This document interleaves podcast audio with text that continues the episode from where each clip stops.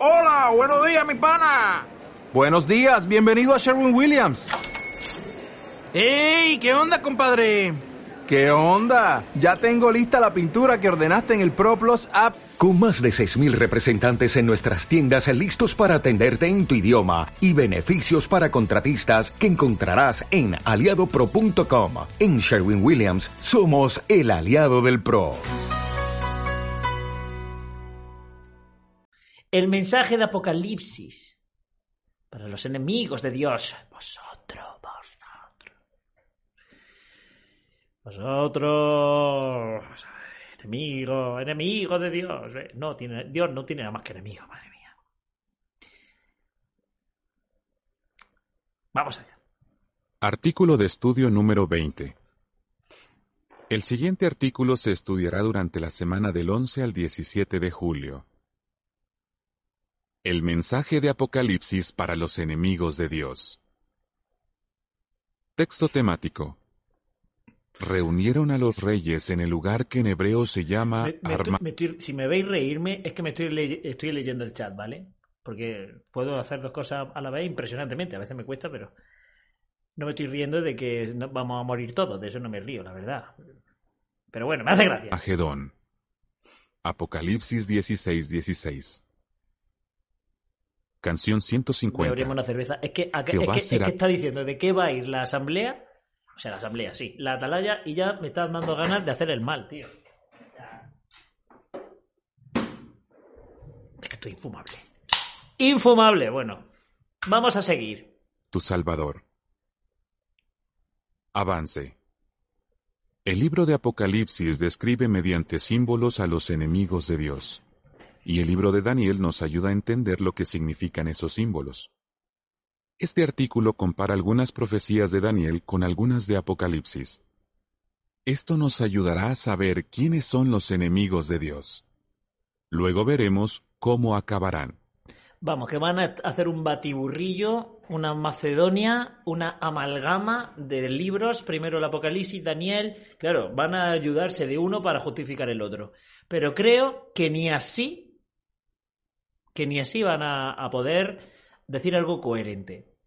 Reunieron a los reyes, porque ya na- nada más que el texto de Apocalipsis 16, 16, reunieron a los reyes en un lugar que se llama, ya está hablando de que Armagedón no es una guerra, es un lugar. De hecho, es la única vez en toda la Biblia que sale esta palabra. Luego no se da a entender que es una guerra. Es una, es un lugar. Un lugar. En el lugar que se llama Armagedón. Y ya no hay otra referencia a Armagedón.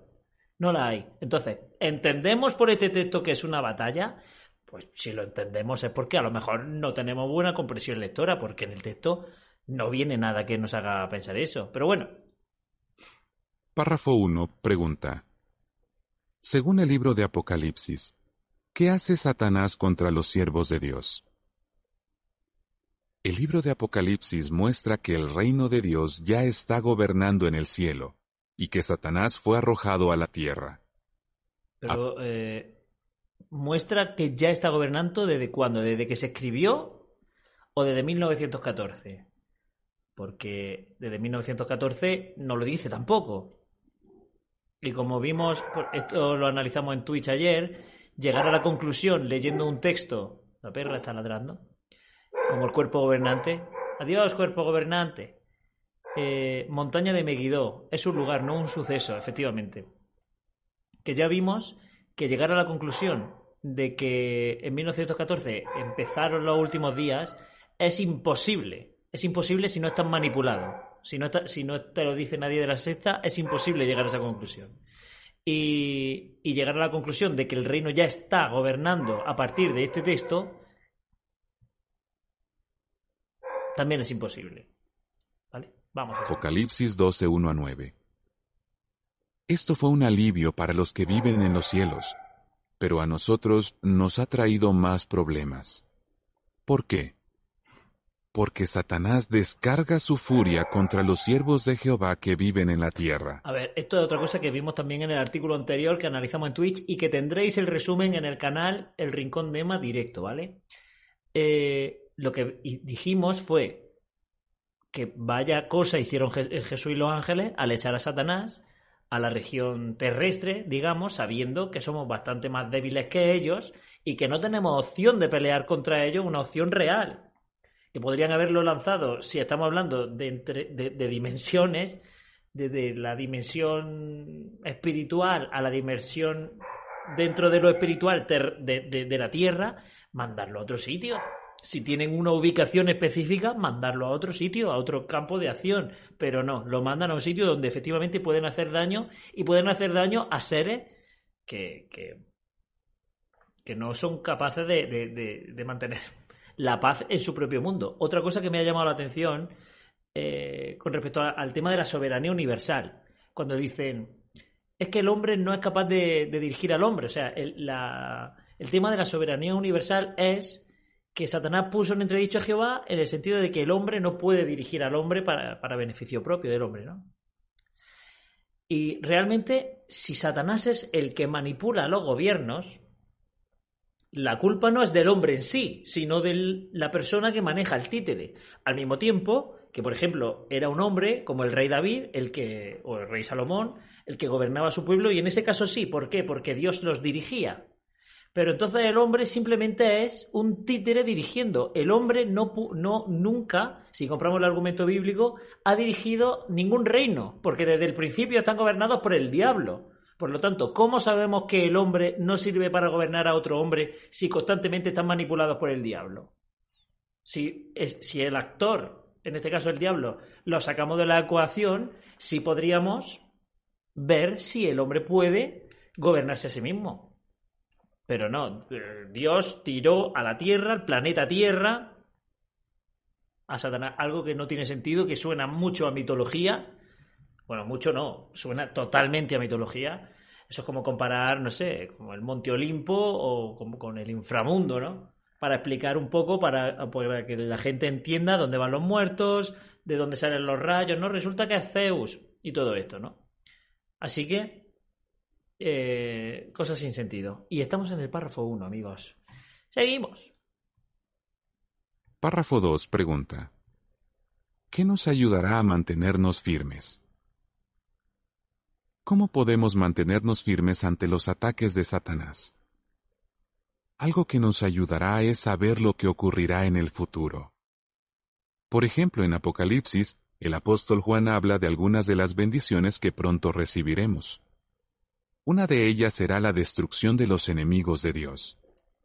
Veamos la descripción. Vale, una bendición, una bendición es la destrucción de, los enemigos de Dios. Es que esto es peligrosísimo. Esto, digamos que es que es, por supuesto, sectario, pero es que llega a ser hasta, nazi. O sea, es una bendición que maten a tus enemigos. A los enemigos de Dios, a los tuyos no. Y, y esta revista te va a decir que a los enemigos de Dios son los enemigos de la Watchtower, que a su vez son los testigos de Jehová, y tú eres testigo de Jehová. Por lo tanto, los enemigos de Dios son los tuyos y los nuestros. Y Dios los va a destruir. Y tú tienes que sentir gozo de que tu hijo, tu primo, tu profesor de tu escuela, tu maestra de matemáticas de cuando estabas en el cole que te cae muy bien, tienes que sentir gozo de que gente buena sea eh, muera. Todo bien en casa, todo bien en esas cabezas, amigos. Tienes que sentir gozo de que, de que muera el, el carnicero al que le va a comprar el pan. El, pan- el carnicero al que le va a comprar el pan. La carne, me refiero, es que estaba pensando también en el panadero.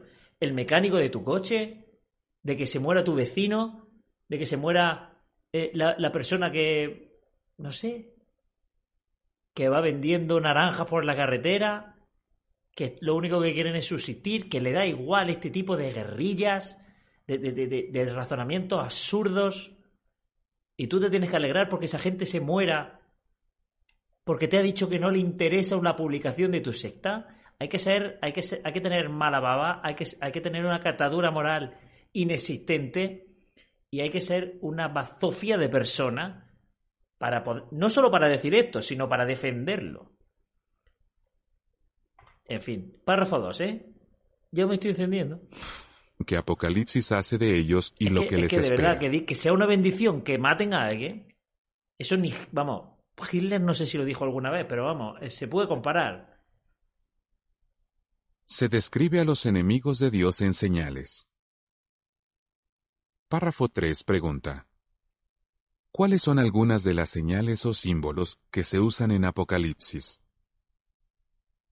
El primer versículo de Apocalipsis deja claro que lo que está escrito en este libro se presenta en señales o símbolos. A los enemigos de Dios se les presenta de manera simbólica, como si fueran bestias salvajes. Por ejemplo, se habla de una bestia salvaje que subía del mar y tenía diez cuernos y siete cabezas. Apocalipsis 13.1 A esta le sigue otra bestia salvaje que subía de la tierra, habla como un dragón y hace bajar fuego del cielo. Apocalipsis 13.11.13 Entonces se menciona una bestia salvaje de color rojo escarlata, sobre la que va sentada una prostituta. Estas tres bestias salvajes representan a enemigos que se han opuesto a Jehová y su reino durante mucho tiempo. Por eso es importante que sepamos quiénes son. Y ahora te lo va a decir. y, ahora y ahora nos lo va a decir tú. Apocalipsis 17, 1 y 3. Párrafos 4 y 5 pregunta. ¿Cómo nos ayuda Daniel 7, 15 a 17 a entender el significado de los símbolos de Apocalipsis? Antes de averiguar quiénes son estos enemigos, necesitamos entender lo que estos símbolos representan. Para ello, lo mejor es dejar que la Biblia lo explique. Muchos de los símbolos de Apocalipsis ya se mencionan en otros libros de la Biblia. Por ejemplo, el profeta Daniel tuvo un sueño en el que vio que cuatro bestias enormes salieron del mar. Daniel 7, 1 a 3. Y Daniel mismo nos dice que estas bestias enormes representan a cuatro reyes o gobiernos. Daniel 7, 15 a 17 dice, En cuanto a mí, Daniel, yo me sentía muy angustiado porque las visiones de mi cabeza me asustaron. ¿Quién escribe en cuanto a mí, Daniel? O sea, mm, ¿por qué, por qué dices? Creo que algo, algo aquí no cuadra. Algo aquí no cuadra. En un libro que se llama como tú, que se supone que todo lo estás escribiendo tú, que tú digas en cuanto a mí, Daniel, que ponga de, de que ponga como énfasis que lo estás escribiendo tú, no sé, no, me acerqué a uno de los que estaban allí de pie para preguntarle el verdadero significado de todo esto. Así que él me respondió y me reveló la interpretación de todo aquello. Estas cuatro bestias enormes son cuatro reyes que surgirán de la tierra. Esta clara explicación nos ayuda a comprender que las bestias de Apocalipsis también tienen que representar gobiernos políticos. Vale, por esto mismo, o sea, cualquier cosa que sea una bestia, que se, que se diga a partir de ahora, es una bestia, ya representa un gobierno político, porque si lo dice Daniel, y para él sí valían las bestias, y si lo dice Revelación, también podemos llegar a la conclusión de que es una bestia, cualquier bestia que salga en la Biblia representa un rey. Esta es la última atalaya de estudio que ha salido, ¿vale? Para que lo veáis. Algo que es... Eh, al, esto huele a nueva luz dentro de poco. Esto huele a que lo van a cambiar de aquí a nada. Pero vamos, eh, está nominado a nueva luz. Veamos de cerca algunos de los símbolos del libro de Apocalipsis. En este análisis, la Biblia nos ayudará a entender su significado. La Biblia, vamos a ver, vamos a ver cómo la Biblia nos ayuda. La, Biblia ayudándose del libro Razonamiento y de Atalayas pasadas, muy probablemente. Empezaremos con las bestias salvajes. Primero veremos a quienes representan. Luego hablaremos de lo que les ocurrirá a estas bestias. Y por último mencionaremos algunas lecciones prácticas para nosotros. Se identifica los enemigos de Dios. Párrafo 6 pregunta. ¿Qué representa la bestia salvaje de siete cabezas que se menciona en Apocalipsis 13, 1 a 4? ¿Qué representa la bestia salvaje de siete cabezas? Apocalipsis 13, 1 a 4 dice, Él se quedó de pie en la arena del mar. Entonces vi una bestia salvaje que subía del mar. Tenía diez cuernos y siete cabezas. En sus cuernos llevaba diez coronas y en sus cabezas nombres blasfemos. ¡Oh! La Nabucodonosor. bestia salvaje que vi parecía un leopardo, pero sus pies eran como de oso y su boca como de león. ¿Cuándo haré otro en vivo? Es imposible calcularlo. Imposible calcularlo. Sí, no lo sé. Pero de todas maneras siempre suelo avisar por Discord, ¿vale? Por si acaso te quieres sumar. Y el dragón le dio a la bestia su poder, su trono y gran autoridad. Vi que una de las cabezas de ella parecía haber sido herida de muerte, pero esa herida mortal había sido curada. Y toda la tierra siguió a la bestia salvaje con admiración. Adoraron al dragón porque él le había dado la autoridad a la bestia salvaje, Hola, y Maite. adoraron a la bestia salvaje diciendo, ¿Quién es como la bestia salvaje? Eh. ¿Y quién puede luchar contra ella? Bueno, de este texto, a ver qué es lo que entendemos. ¿Vale? O sea, este texto que es evidentemente una gran fumada, para escribir este texto no solo tienes que estar fumado, sino haber consumido muchísimos hongos alucilógenos, alucinógenos, aluci- bueno, hongos, hongos que te vuelven loco. Porque vamos, para entender algo de aquí, no solo para escribirlo, sino para ahora interpretarlo como a ti te dé la gana. Vamos a ver lo que significa según la Guachi. Vamos a ver. La Biblia dice que esta bestia parece un leopardo, pero sus pies son como de oso y su boca como de león, y tiene diez cuernos. Las cuatro bestias del capítulo 7 de Daniel también tienen estas características, pero por separado. Sin embargo, Apocalipsis habla de una sola bestia que tiene todas estas características. De modo que esta bestia salvaje no representa un solo gobierno o imperio mundial. Apocalipsis dice que tiene autoridad sobre toda tribu, pueblo, lengua y nación.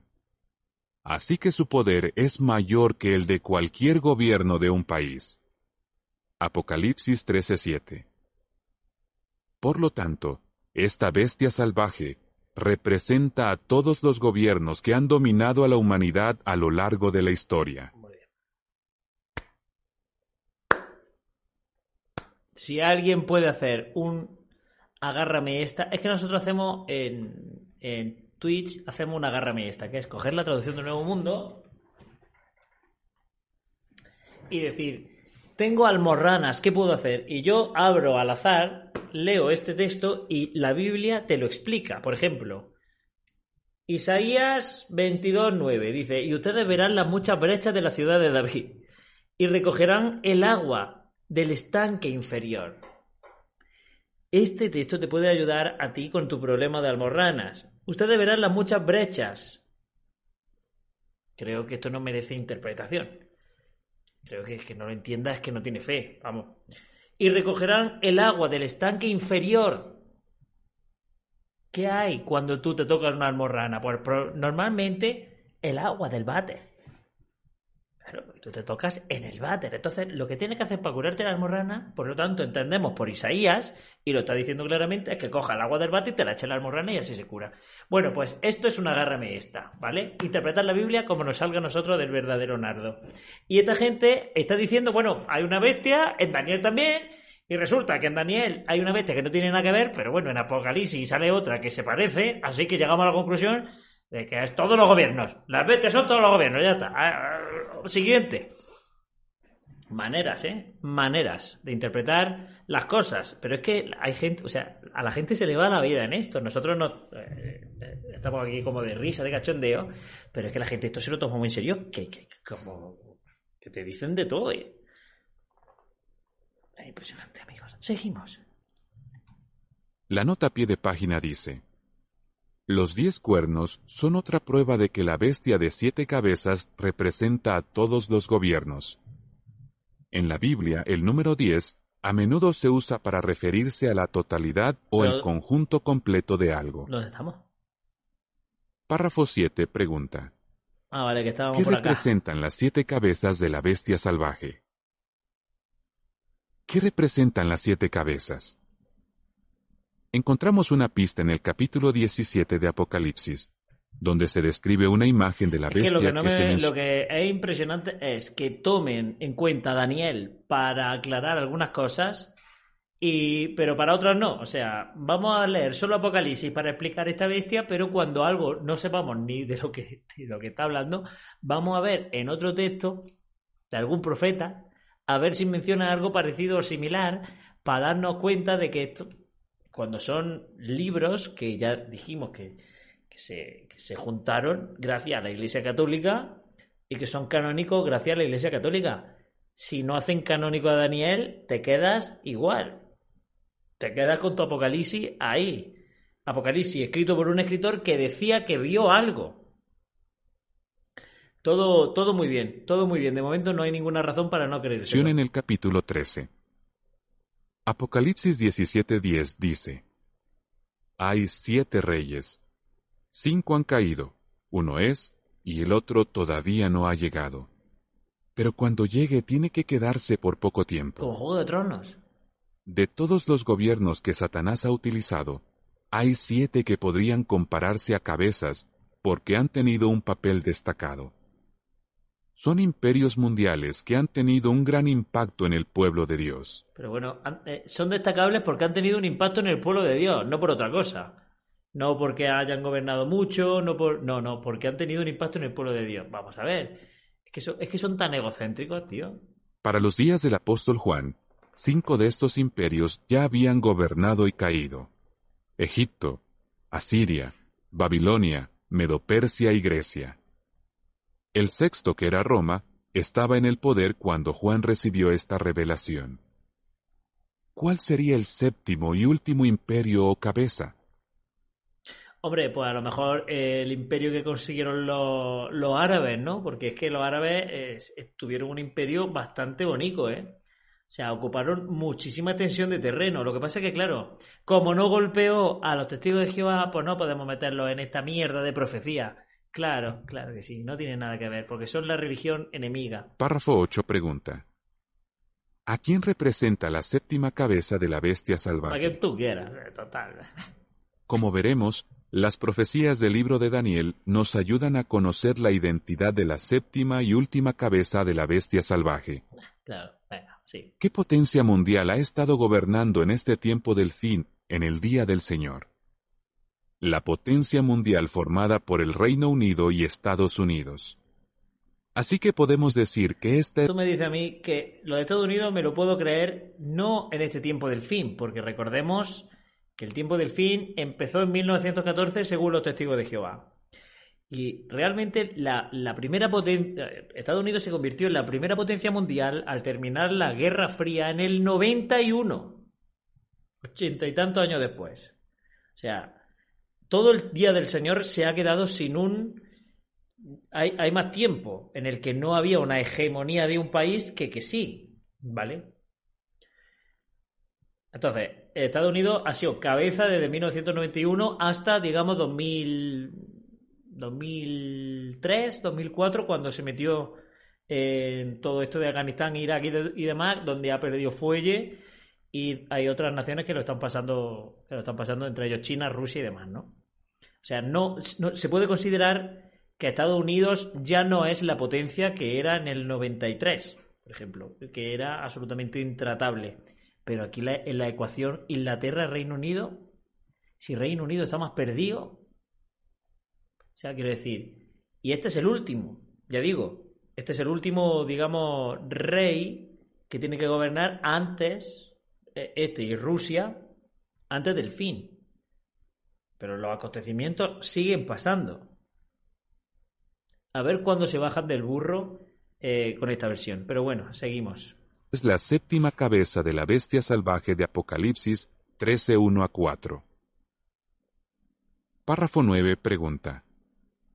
¿A quién representa la bestia salvaje que tiene dos cuernos como de cordero? A continuación, el capítulo 13 de Apocalipsis nos dice cómo actúa la potencia representada por la séptima cabeza, es decir, el Reino Unido y Estados Unidos. Reino Unido y Estados Unidos, es que no tiene sentido ninguno. O sea, es que esto, si lo lees hace 20 años, pues dices, vale, pero leerlo ahora es, es, es vamos, cualquiera que tenga un mínimo nivel de geopolítica eh, te dice, ¿y cómo? O sea que... La presenta como otra bestia y la describe así. Tenía dos cuernos como de cordero, pero empezó a hablar como un dragón. Esta bestia salvaje realiza... Pero aparte, aquí estamos entendiendo, estamos entendiendo, dice, a continuación en el capítulo 13 de Apocalipsis nos dice cómo actúa la potencia representada por la séptima, es decir, Reino Unido y Estados Unidos. Es que en el Apocalipsis no te da a entender eso. Esto es lo que yo me refiero. Te dan primero, te ponen como a la autoridad del texto que dice la Biblia. Esto lo dice el, capítulo 13 de Apocalipsis. Y aquí dice claramente, refiriéndose a Reino Unido y Estados Unidos, y te lo meten aquí como si la Biblia se refiriera a ellos. No es así. No es así. Vamos a seguir. A grandes señales. Hasta hace bajar fuego del cielo a la tierra a la vista de la humanidad. Apocalipsis 13, 11 a 15. Y los capítulos 16 y 19 de Apocalipsis la llaman el falso profeta. Hablando de lo que hace la potencia mundial formada por el Reino Unido y Estados Unidos. Le, llaman el falso profeta dos versículos al azar, Apocalipsis 16, 13 y 19 y 19, 20. Dios, macho, es que la manipulación bíblica es... No sé cómo no sé. Daniel mencionó algo parecido, pues dijo, causará gran destrucción. Eso dijo Daniel, eso dijo Daniel de, de Estados Unidos. A ver, ¿dónde? De momento. Y en la parte final del reinado de ellos, cuando los ofensores completen su acto, surgirá un rey de aspecto feroz, feroz que entiende declaraciones ambiguas. Se volverá muy poderoso pero no por su propio poder, causará daño de un modo extraordinario y tendrá éxito en lo que haga. Hará daño, tendrá éxito en lo que haga. Con eso ya no se cumple con Estados Unidos, que ha pinchado, por ejemplo, más recientemente el año pasado en Afganistán, que pinchó en Vietnam. O sea, ha estado Estados Unidos ha tenido cagada tras cagada últimamente. Por lo tanto, esto ya no corresponde a Estados Unidos. Y hará daño a los poderosos y también al pueblo formado por los santos. ¿Qué tiene que ver? O sea, aquí Daniel no lo está diciendo, Daniel no lo está diciendo nada parecido a esto. Pero nada parecido, pero ¿cómo saca esta conclusión? El 8, 19, 23 y 24 nota. Y eso fue justo lo que pasó durante la Segunda Guerra Mundial. Las dos bombas atómicas que llevaron al final de este conflicto fueron el resultado del trabajo conjunto de científicos británicos y estadounidenses.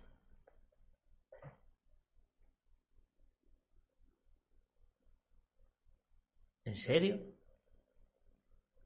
¿En serio?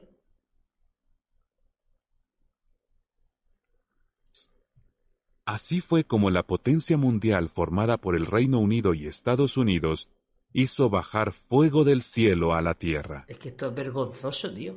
Párrafo 10 pregunta. Es que es un artículo que, es vergonzoso, que esto te lo lee cualquiera, cualquiera que no sea testigo, cualquiera que, que esté un poco desentendido de todo esto y te dice, pero pero, ¿qué habéis fumado, tío? O sea, ¿pero de, de dónde os habéis escapado? Que voy a llamar ahora mismo que os falta un enfermo.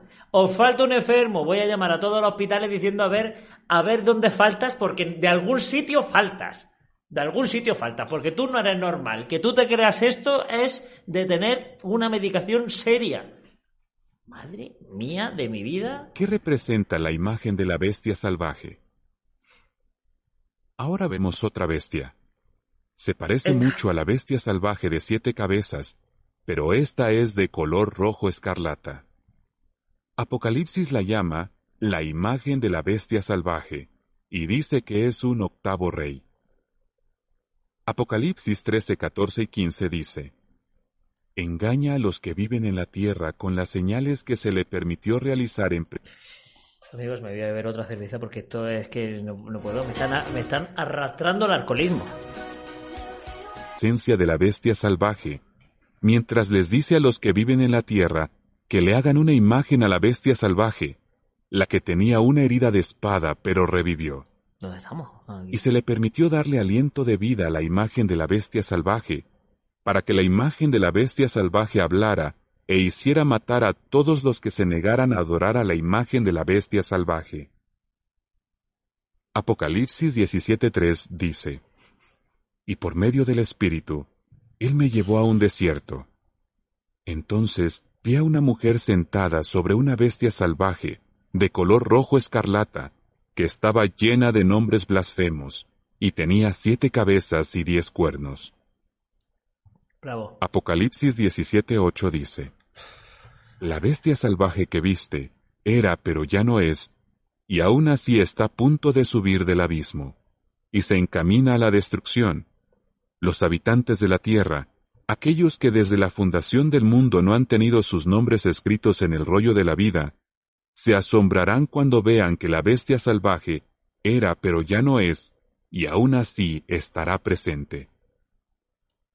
Apocalipsis 17:11 dice, Pues si lo vale todo. Y la bestia salvaje que era pero ya no es, ella también es un octavo rey, surge de los siete y se encamina a la destrucción. Vale, vamos a ver. ¿Qué significa? De este rey se dice que apareció, que luego desapareció y que más tarde volvió a aparecer. Esto encaja muy bien con lo que ocurrió con la Organización de las Naciones Unidas, que fomenta los intereses del sistema político mundial. En sus inicios se llamó la Sociedad de Naciones. Luego dejó de existir durante la Segunda Guerra Mundial y con el tiempo volvió a surgir tal como la conocemos Bueno, hoy. es que aquí esto también encaja con la Olimpiada, por ejemplo. Primero fueron, luego dejaron de existir y luego resurgieron. Es que cualquier cosa, o con Rumasa.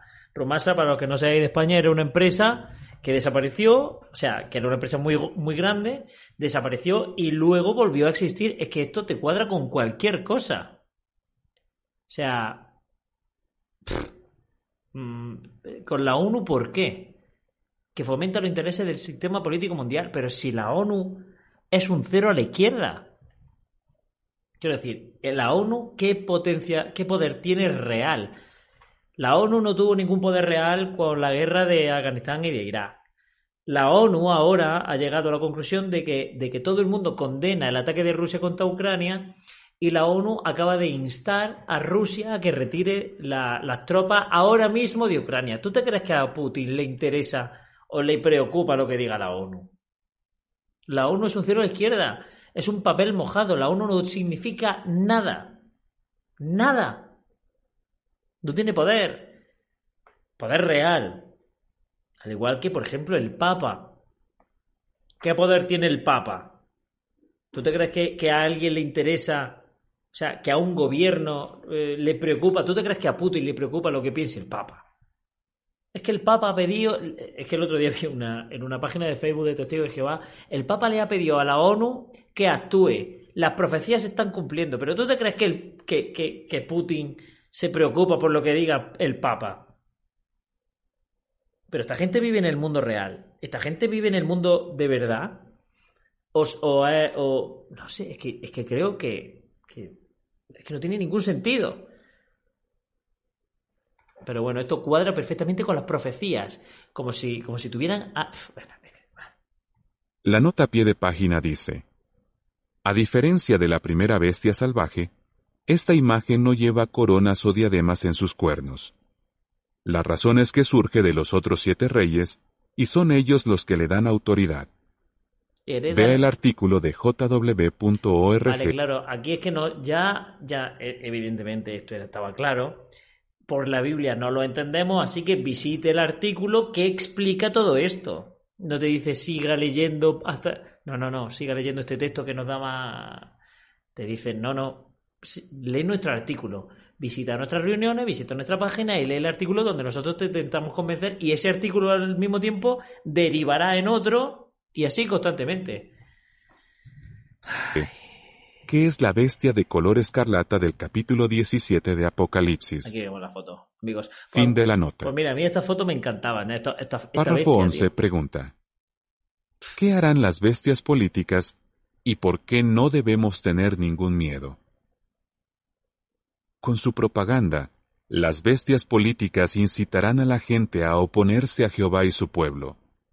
Por decirlo así, reunirán a los reyes de toda la tierra habitada para el Armagedón. La guerra vamos a ver. ¿Qué ¿A qué bestia política le, le importáis lo más mínimo? Lo más mínimo. ¿A quién, le, ¿A quién le importa los testigos de Jehová? Que sois la minoría dentro de, dentro de una religión que no es. O sea, que no le importáis a nadie, tío, de verdad.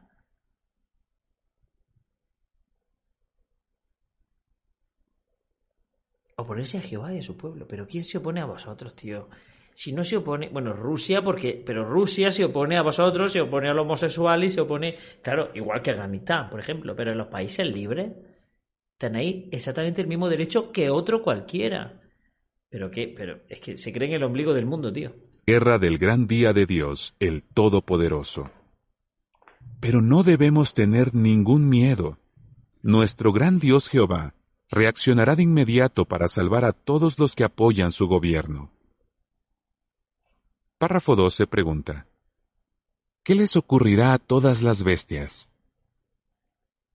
¿Qué les ocurrirá a todas las bestias? Apocalipsis 19:20 da la respuesta.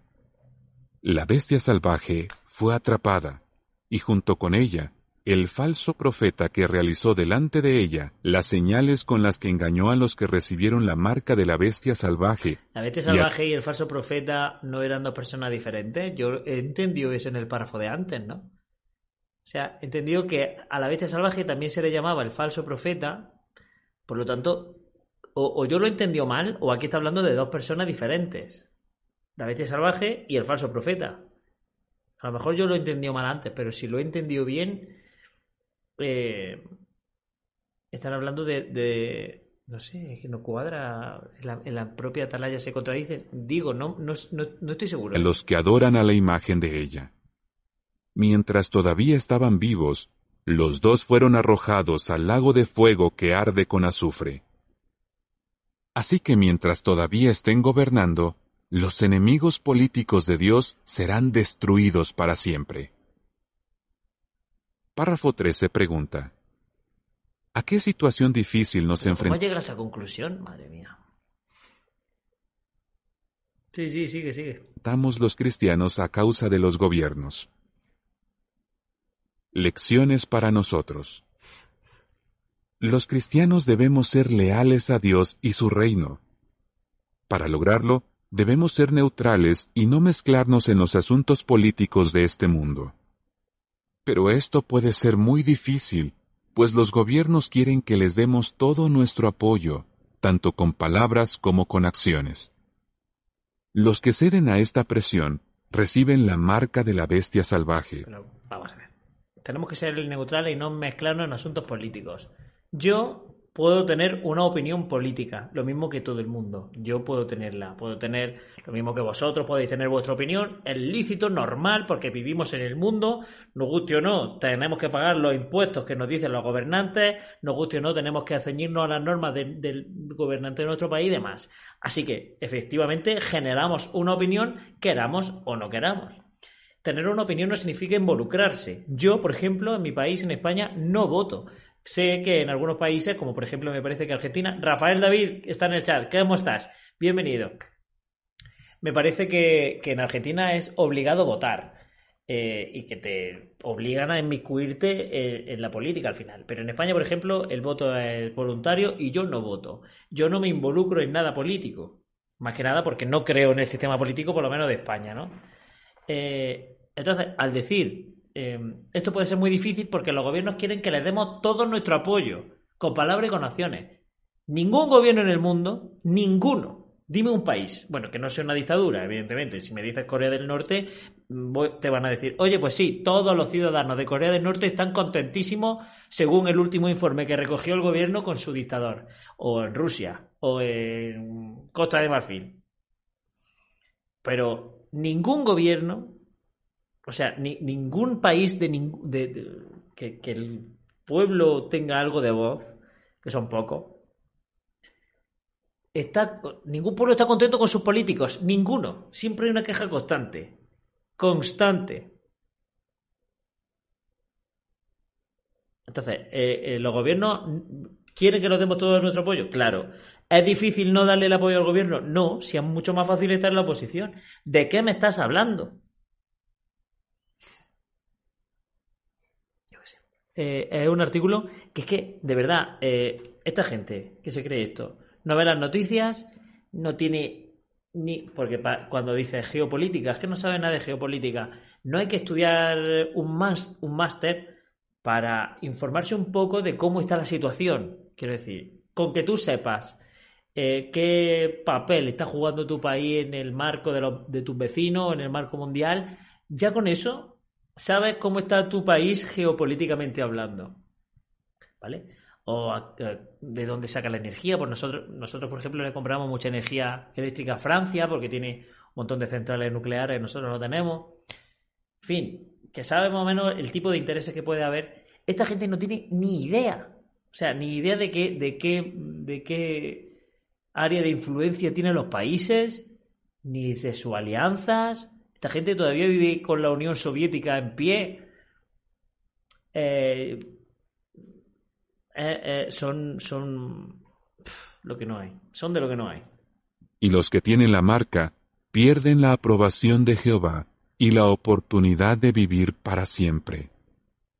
Qué importante es que seamos totalmente neutrales, sin importar cuánto nos presionen los gobiernos para que los apoyemos. Un final vergonzoso para la gran prostituta. Madre mía, qué vergüenza de artículo, macho. Párrafo 14 pregunta. ¿Qué ve el apóstol Juan que lo deja totalmente asombrado? Pues lo que le dé la gana. O sea, eh, El eh, apóstol- ve- vea lo que vea. Si no es real, te tiene que dejar asombrado igual. O sea, quiero decir, si yo ahora veo un unicornio, me deja igual de asombrado que si veo una cucaracha que no existe. Me da igual. O sea, mi cerebro lo acaba de crear. Yo alucino exactamente igual. Si veo un tiranosaurio rex, un tiranosaurio, amigos, ¿eh? Si veo un tiranosaurio y veo un perro y ese perro es, tiene forma de holograma, yo flipo igual. Quiero decir, el apóstol Juan le dará más importancia a una señal que a otra, pero a mí me da igual. Quiero decir, digo, joder, deja de fumar ahora mismo que te vas a tirar por la ventana y mañana vas a salir en las noticias. Pero el apóstol Juan, claro, no había noticias, tampoco había ventana. Juan dice que vio algo más Están hablando de- del- del final para gente como tú, Rafael. El final de Apocalipsis para los enemigos de Dios. que lo dejó totalmente asombrado. ¿Qué era? Una mujer que estaba sentada sobre una de estas bestias feroces. Apocalipsis 17, 1, 2 y 6. Oye, una mujer, según el libro de, según el libro Apocalipsis, bien atractiva, ¿eh? Se la representa como una gran prostituta y su nombre es Babilonia la Grande. Ella tiene relaciones sexuales inmorales con los reyes de la tierra. Apocalipsis 17, 3 a 5 dice. Leámoslo. y por medio del Espíritu, Él me llevó a un desierto. Entonces vi a una mujer sentada sobre una bestia salvaje de color rojo escarlata, que estaba llena de nombres blasfemos, y tenía siete cabezas y diez cuernos. La mujer iba vestida de púrpura y rojo escarlata, y llevaba adornos de oro, piedras preciosas y perlas.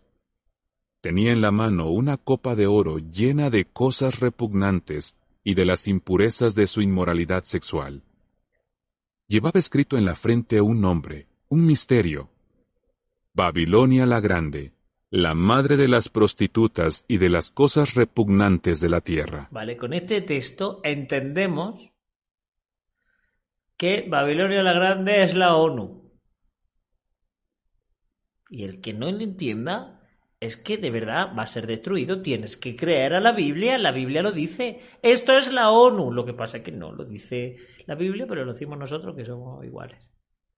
Párrafos 15 y 16. Pero ¿cuánto pregunta, queda? ¡Jo! 21 ¿Qué párrafos. es Babilonia la Grande y cómo lo sabemos? Madre de Dios, que quedan tres minutos. ¿Qué es Babilonia la Grande? Venga, corre, corre, corre, corre, corre, corre. Esta mujer no puede representar a una organización política, porque Apocalipsis dice que tiene relaciones sexuales inmorales con los líderes políticos del mundo. Apocalipsis 18:9. ¿Y vosotros no? O sea, quiero decir, vosotros no tenéis relaciones con los líderes políticos del mundo, pero si estáis aceptados en un montón de países y tenéis los mismos derechos que la Iglesia Católica o que los mormones o que los musulmanes, tenéis los mismos derechos, los mismos. Llegáis a acuerdos gubernamentales con, cuando hace falta. Entiendo eh, qué diferencia hay. Pero bueno, vamos a seguir. El hecho de que vaya sentada sobre la bestia salvaje muestra que ella intenta controlarlos. Y tampoco puede representar a las codiciosas organizaciones comerciales del mundo de Satanás pues Apocalipsis habla de ellas más adelante y las llama los comerciantes de la O tierra. tendría más sentido, porque la bestia sentada intenta controlar, la ONU no intenta controlar a ninguna nación, la ONU no tiene ningún poder. ¿Qué poder tiene la ONU? Vuelvo a repetirme, pero es que es cierto, o sea, es que la ONU es como el Parlamento Europeo, se, se aprueban cosas que no sirven para nada. Apocalipsis 18, 11, 15 y 16. En la Biblia se usan muchas veces las ideas de la prostitución y del adulterio con un sentido espiritual. Vaya. Pueden referirse a alguien O sea que, por ejemplo, todas las prostitutas. Es que claro, ¿quién pone aquí la marca? ¿Quién pone aquí la marca? Esta prostituta era en sentido espiritual, esto era en sentido de verdad. que dice servir a Dios, pero practica alguna forma de idolatría, o se hace amigo del mundo de cualquier otra manera. Primero de las Crónicas 5.25 y Santiago 4.4. En cambio, para hablar de una persona que es fiel a Dios, se usan las palabras casta o virgen. Segunda los Corintios 11.2 y Apocalipsis 14.4. La antigua Babilonia era una ciudad donde abundaba la religión falsa. Así que Babilonia la Grande Y en Betel también. tiene que representar la adoración falsa en todas sus formas. De Pero, hecho, pero si Betel también significaba eso. es el conjunto de religiones falsas que hay en el mundo. Apocalipsis Vale, 10. Esto eh, ya lo analizamos. Apocalipsis, Apocalipsis 17. Es el conjunto de, religión, de religiones falsas. Lo leemos. Lleva escrito la madre de la prostituta, y de la- esto ya lo hemos leído, el 18. Y la mujer que viste representa la gran ciudad que gobierna como reina sobre los reyes de la tierra. ¿Dónde está? O sea, ¿cómo podemos entender que esto es el conjunto de religiones falsas que hay en el mundo? Párrafo 17 pregunta. ¿Qué le ocurrirá a Babilonia la Grande? ¿Qué le ocurrirá a Babilonia la Grande? Gracias, desarrolla tu mentalidad. 17, Gracias. 16 y 17 dice, Los diez cuernos Pero bueno, Manoli, no te. No, no estoy- no estoy- a lo que quieras, pero no, no es así, no es así. que viste y la bestia salvaje odiarán a la prostituta y la dejarán en ruinas y desnuda.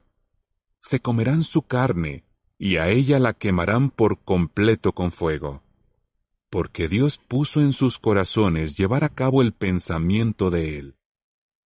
Así es, Jehová hará que las naciones se valgan de la bestia salvaje de color rojo escarlata, es decir, las Naciones Unidas, para atacar a las religiones falsas de este mundo y destruirlas. A partir de este párrafo ya estamos. em, eh, estamos entrando en un bucle de decir, venga, sí, y, y como hemos elaborado un artículo que no tiene ni, ni pie ni cabeza, a partir del párrafo 17 y 18 es cuando ya empiezan a soltar las cosas. Eh, bueno, pues las Naciones Unidas van a matar a no sé qué, no sé cuánto, pero previamente no tienes ningún sostén. Y aquí ya se, desatan, aquí se desatan. por completo. La siguiente es información suplementaria. Las bestias salvajes de Daniel y de Apocalipsis. ¿Dónde está? Cuatro bestias enormes. ¿Dónde estamos? Párrafos 4 y Ah, 7. ¿Cómo que 4 y 7? Salen del mar. Ah, Daniel 7, 1 a 8 y 15 a 17. estamos aquí, estamos aquí. representan a potencias mundiales que tuvieron una relación destacada con el pueblo de Dios a partir de los días de Daniel. La bestia salvaje de siete cabezas. Párrafos 6 a 8. Sube del mar y tiene siete cabezas, diez cuernos y diez coronas. O sea, esta, Apocalipsis realmente 13, 1 a 4. Estas bestias no tienen nada que ver con esta, pero para representa a todos los gobiernos que han dominado a la humanidad a lo largo de la historia. Las siete cabezas representan a siete potencias mundiales que han tenido una relación destacada con el pueblo de Dios. El dragón de color de fuego. O sea que el pueblo de Dios 19 y eh, 20. forma parte de, la gran ramera. Satanás le da autoridad a la bestia salvaje de siete cabezas. Apocalipsis 12, 3, 9 y 13, 13, 4 y 20, 2 y 10. Satanás, el mayor enemigo de Jehová, estará mil años encerrado en un abismo. Después será arrojado al lago de fuego y azufre. Una bestia salvaje que tiene dos cuernos como de cordero. Párrafo 9. Sube de la tierra y habla como un dragón. Hace bajar fuego del cielo. Bueno, pues nada, y pero en su- a mí estas ilustraciones cuando era pequeño me encantaban, ¿eh? Me encantaban. Y yo volví a releer el párrafo para ver qué decía del lagarto. A mí, a mí estas cosas me gustaban su mucho. papel de falso profeta realiza señales. Apocalipsis 13, 11 a 15, 16, 13 y 19. Estamos hablando 20. de este lagarto, ¿eh? De este lagarto. La potencia mundial formada por el Reino Unido y Estados Unidos se representa como una bestia de dos cuernos y un falso profeta, porque engaña a los que viven en la tierra y les dice que hagan una imagen de la bestia salvaje de siete cabezas y diez cuernos. Una bestia salvaje de color rojo escarlata. Párrafos 10 y 14 a 17. Mírala cómo la agarra los cuernos, Sobre tío. ella va Claro. sentada una prostituta, Babilonia la Grande. Se dice que esta bestia es un octavo rey. Apocalipsis 17, 3 a 6, 8 y 11. Al principio, la prostituta controla a la bestia salvaje, pero después la bestia la destruye. La prostituta representa el conjunto de religiones falsas que hay en el mundo. La bestia representa hoy a la Organización de las Naciones Unidas, que fomenta los intereses del sistema político mundial. De vuelta al artículo. Sí, por favor. Párrafo 18 pregunta. Madre mía, qué atalaya, tío. ¿Qué debemos hacer para no tener nada que ver con Babilonia la Menuda Grande? atalaya. ¿Qué Lecciones para tenemos que nosotros. hacer para no tener nada que hacer con... La pregunta es, ¿qué debemos hacer para no tener nada que ver con Babilonia la Grande? Pues no sé lo que tenéis que hacer, pero ya más tarde seguro, vamos. Es importante que nos aferremos a la forma de adoración que Dios considera pura y sin contaminar. Jamás permitamos que Babilonia la Grande influya en nosotros con sus enseñanzas falsas, celebraciones paganas, Como las normas bodas. morales permisivas y prácticas espiritistas. Y sigamos La diciéndoles a práctica, las personas práctica espiritista es el leer tu horóscopo en el periódico o una práctica espiritista. Claro, antes a lo mejor se consideraba práctica espiritista, pues no sé, ir a una medium, a hablar con un espíritu real, como en el caso de Samuel y Saúl, ¿no? Eh, pues, bueno, no sé si acordáis de aquella anécdota. Pero bueno, si no acordáis es que no sois unos verdaderos lectores de la Biblia. Pero ahora mismo, por ejemplo, es ver a, algo espiritu, o sea, algo que sea mm, espiritista, es leer el horóscopo, por ejemplo. Eso es espiritismo, amigo, y ya está. Y ver Harry Potter, que no se nos olvide. Sálganse de ella. Si lo hacen, Dios no las considerará cómplices de los pecados de Babilonia la Grande. El castigo que le espera al mayor enemigo de Dios. Madre mía.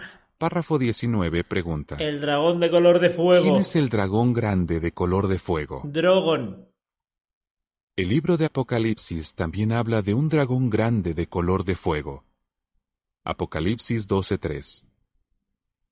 Este dragón lucha contra Jesús y sus Oye, no ángeles. nada, pero pa, pa- es que de verdad esto es para hacerlo en bote, para analizar esta atalaya estando de botellón. Es que de otra manera no, o sea, Además ataca al pueblo de Dios y les da poder a las bestias políticas. ¿Quién es este dragón? Es la serpiente original, al que llaman Diablo y Satanás. serpiente original. Si leemos Génesis, nada nos hace entender que la serpiente sea Satanás. No lo menciona. No lo menciona. De hecho, en todo el Pentateuco no sale Satanás. Pero bueno, Él es quien controla a todos los demás enemigos de Jehová. Párrafo 20 pregunta. ¿Qué le ocurrirá al dragón? ¿Qué le ocurrirá al dragón? Apocalipsis 20, 1 a 3 dice que un ángel arrojará a Satanás en un abismo, y eso será como una cárcel para él. Satanás estará encerrado durante mil años, y no volverá a engañar a las o naciones sea, hasta un, un simple ángel puede con Satanás. No se encarga ni siquiera Jehová de Jesús, no tienen el placer de hacerlo ellos. Es- un simple ángel lo hará. Que se termine ese periodo de tiempo. Y por último, Satanás y sus demonios serán arrojados al lago de fuego y azufre. Ha llegado a cero, y lo sé, lo, lo- estoy viendo acá. A ver, Un momento. Pero lo voy a quitar. Lo voy a quitar porque vamos a llegar hasta el final ya, ¿vale? Independientemente de lo que hagáis. Hemos llegado a cero, pero, pero vamos a terminar. Y cuando terminemos nos vamos. Y nos queda un Esto párrafo. significa que serán destruidos de una vez por todas. ¿Se imagina lo que será la vida sin Satanás y los demonios? Será una maravilla. Párrafo 21 pregunta. ¿Por qué nos hace felices lo que hemos leído en el libro de Apocalipsis? Pues la verdad es que no lo sé porque no me hace feliz, ¿no? ¿Verdad que nos anima a entender lo que significan las señales o símbolos del libro de Apocalipsis? Además de descubrir quiénes son los enemigos de Jehová, también hemos visto lo que les ocurrirá. Así es. Feliz el que lea en voz alta las palabras de esta profecía, y felices los que oigan las cosas escritas en ella. Apocalipsis 1.3 Espero que digan también, lo dije ayer, lo- en la parte de Apocalipsis, que dice que no se debe ni quitar ni agregar nada a estos textos que se han escrito. La Watchtower, como se ha demostrado claramente, no solo modifica, sino también elimina pasajes bíblicos. Por lo tanto, yo creo que ese texto a lo mejor no lo ponen. Ahora bien, ¿qué bendiciones disfrutarán los seres humanos fieles cuando los enemigos de Dios hayan sido destruidos? Eso lo veremos en el último artículo de esta serie. Esto es como, como una serie de. como una serie. como una novela, tío. Pasión de Gavilanes, pero en la Biblia. Bueno, amigos, ahora sí.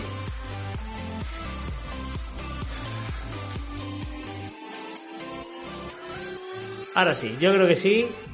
Eh, hemos tenido atalaya suficiente. Yo mm, pensaba que no iba a ser tan infumable.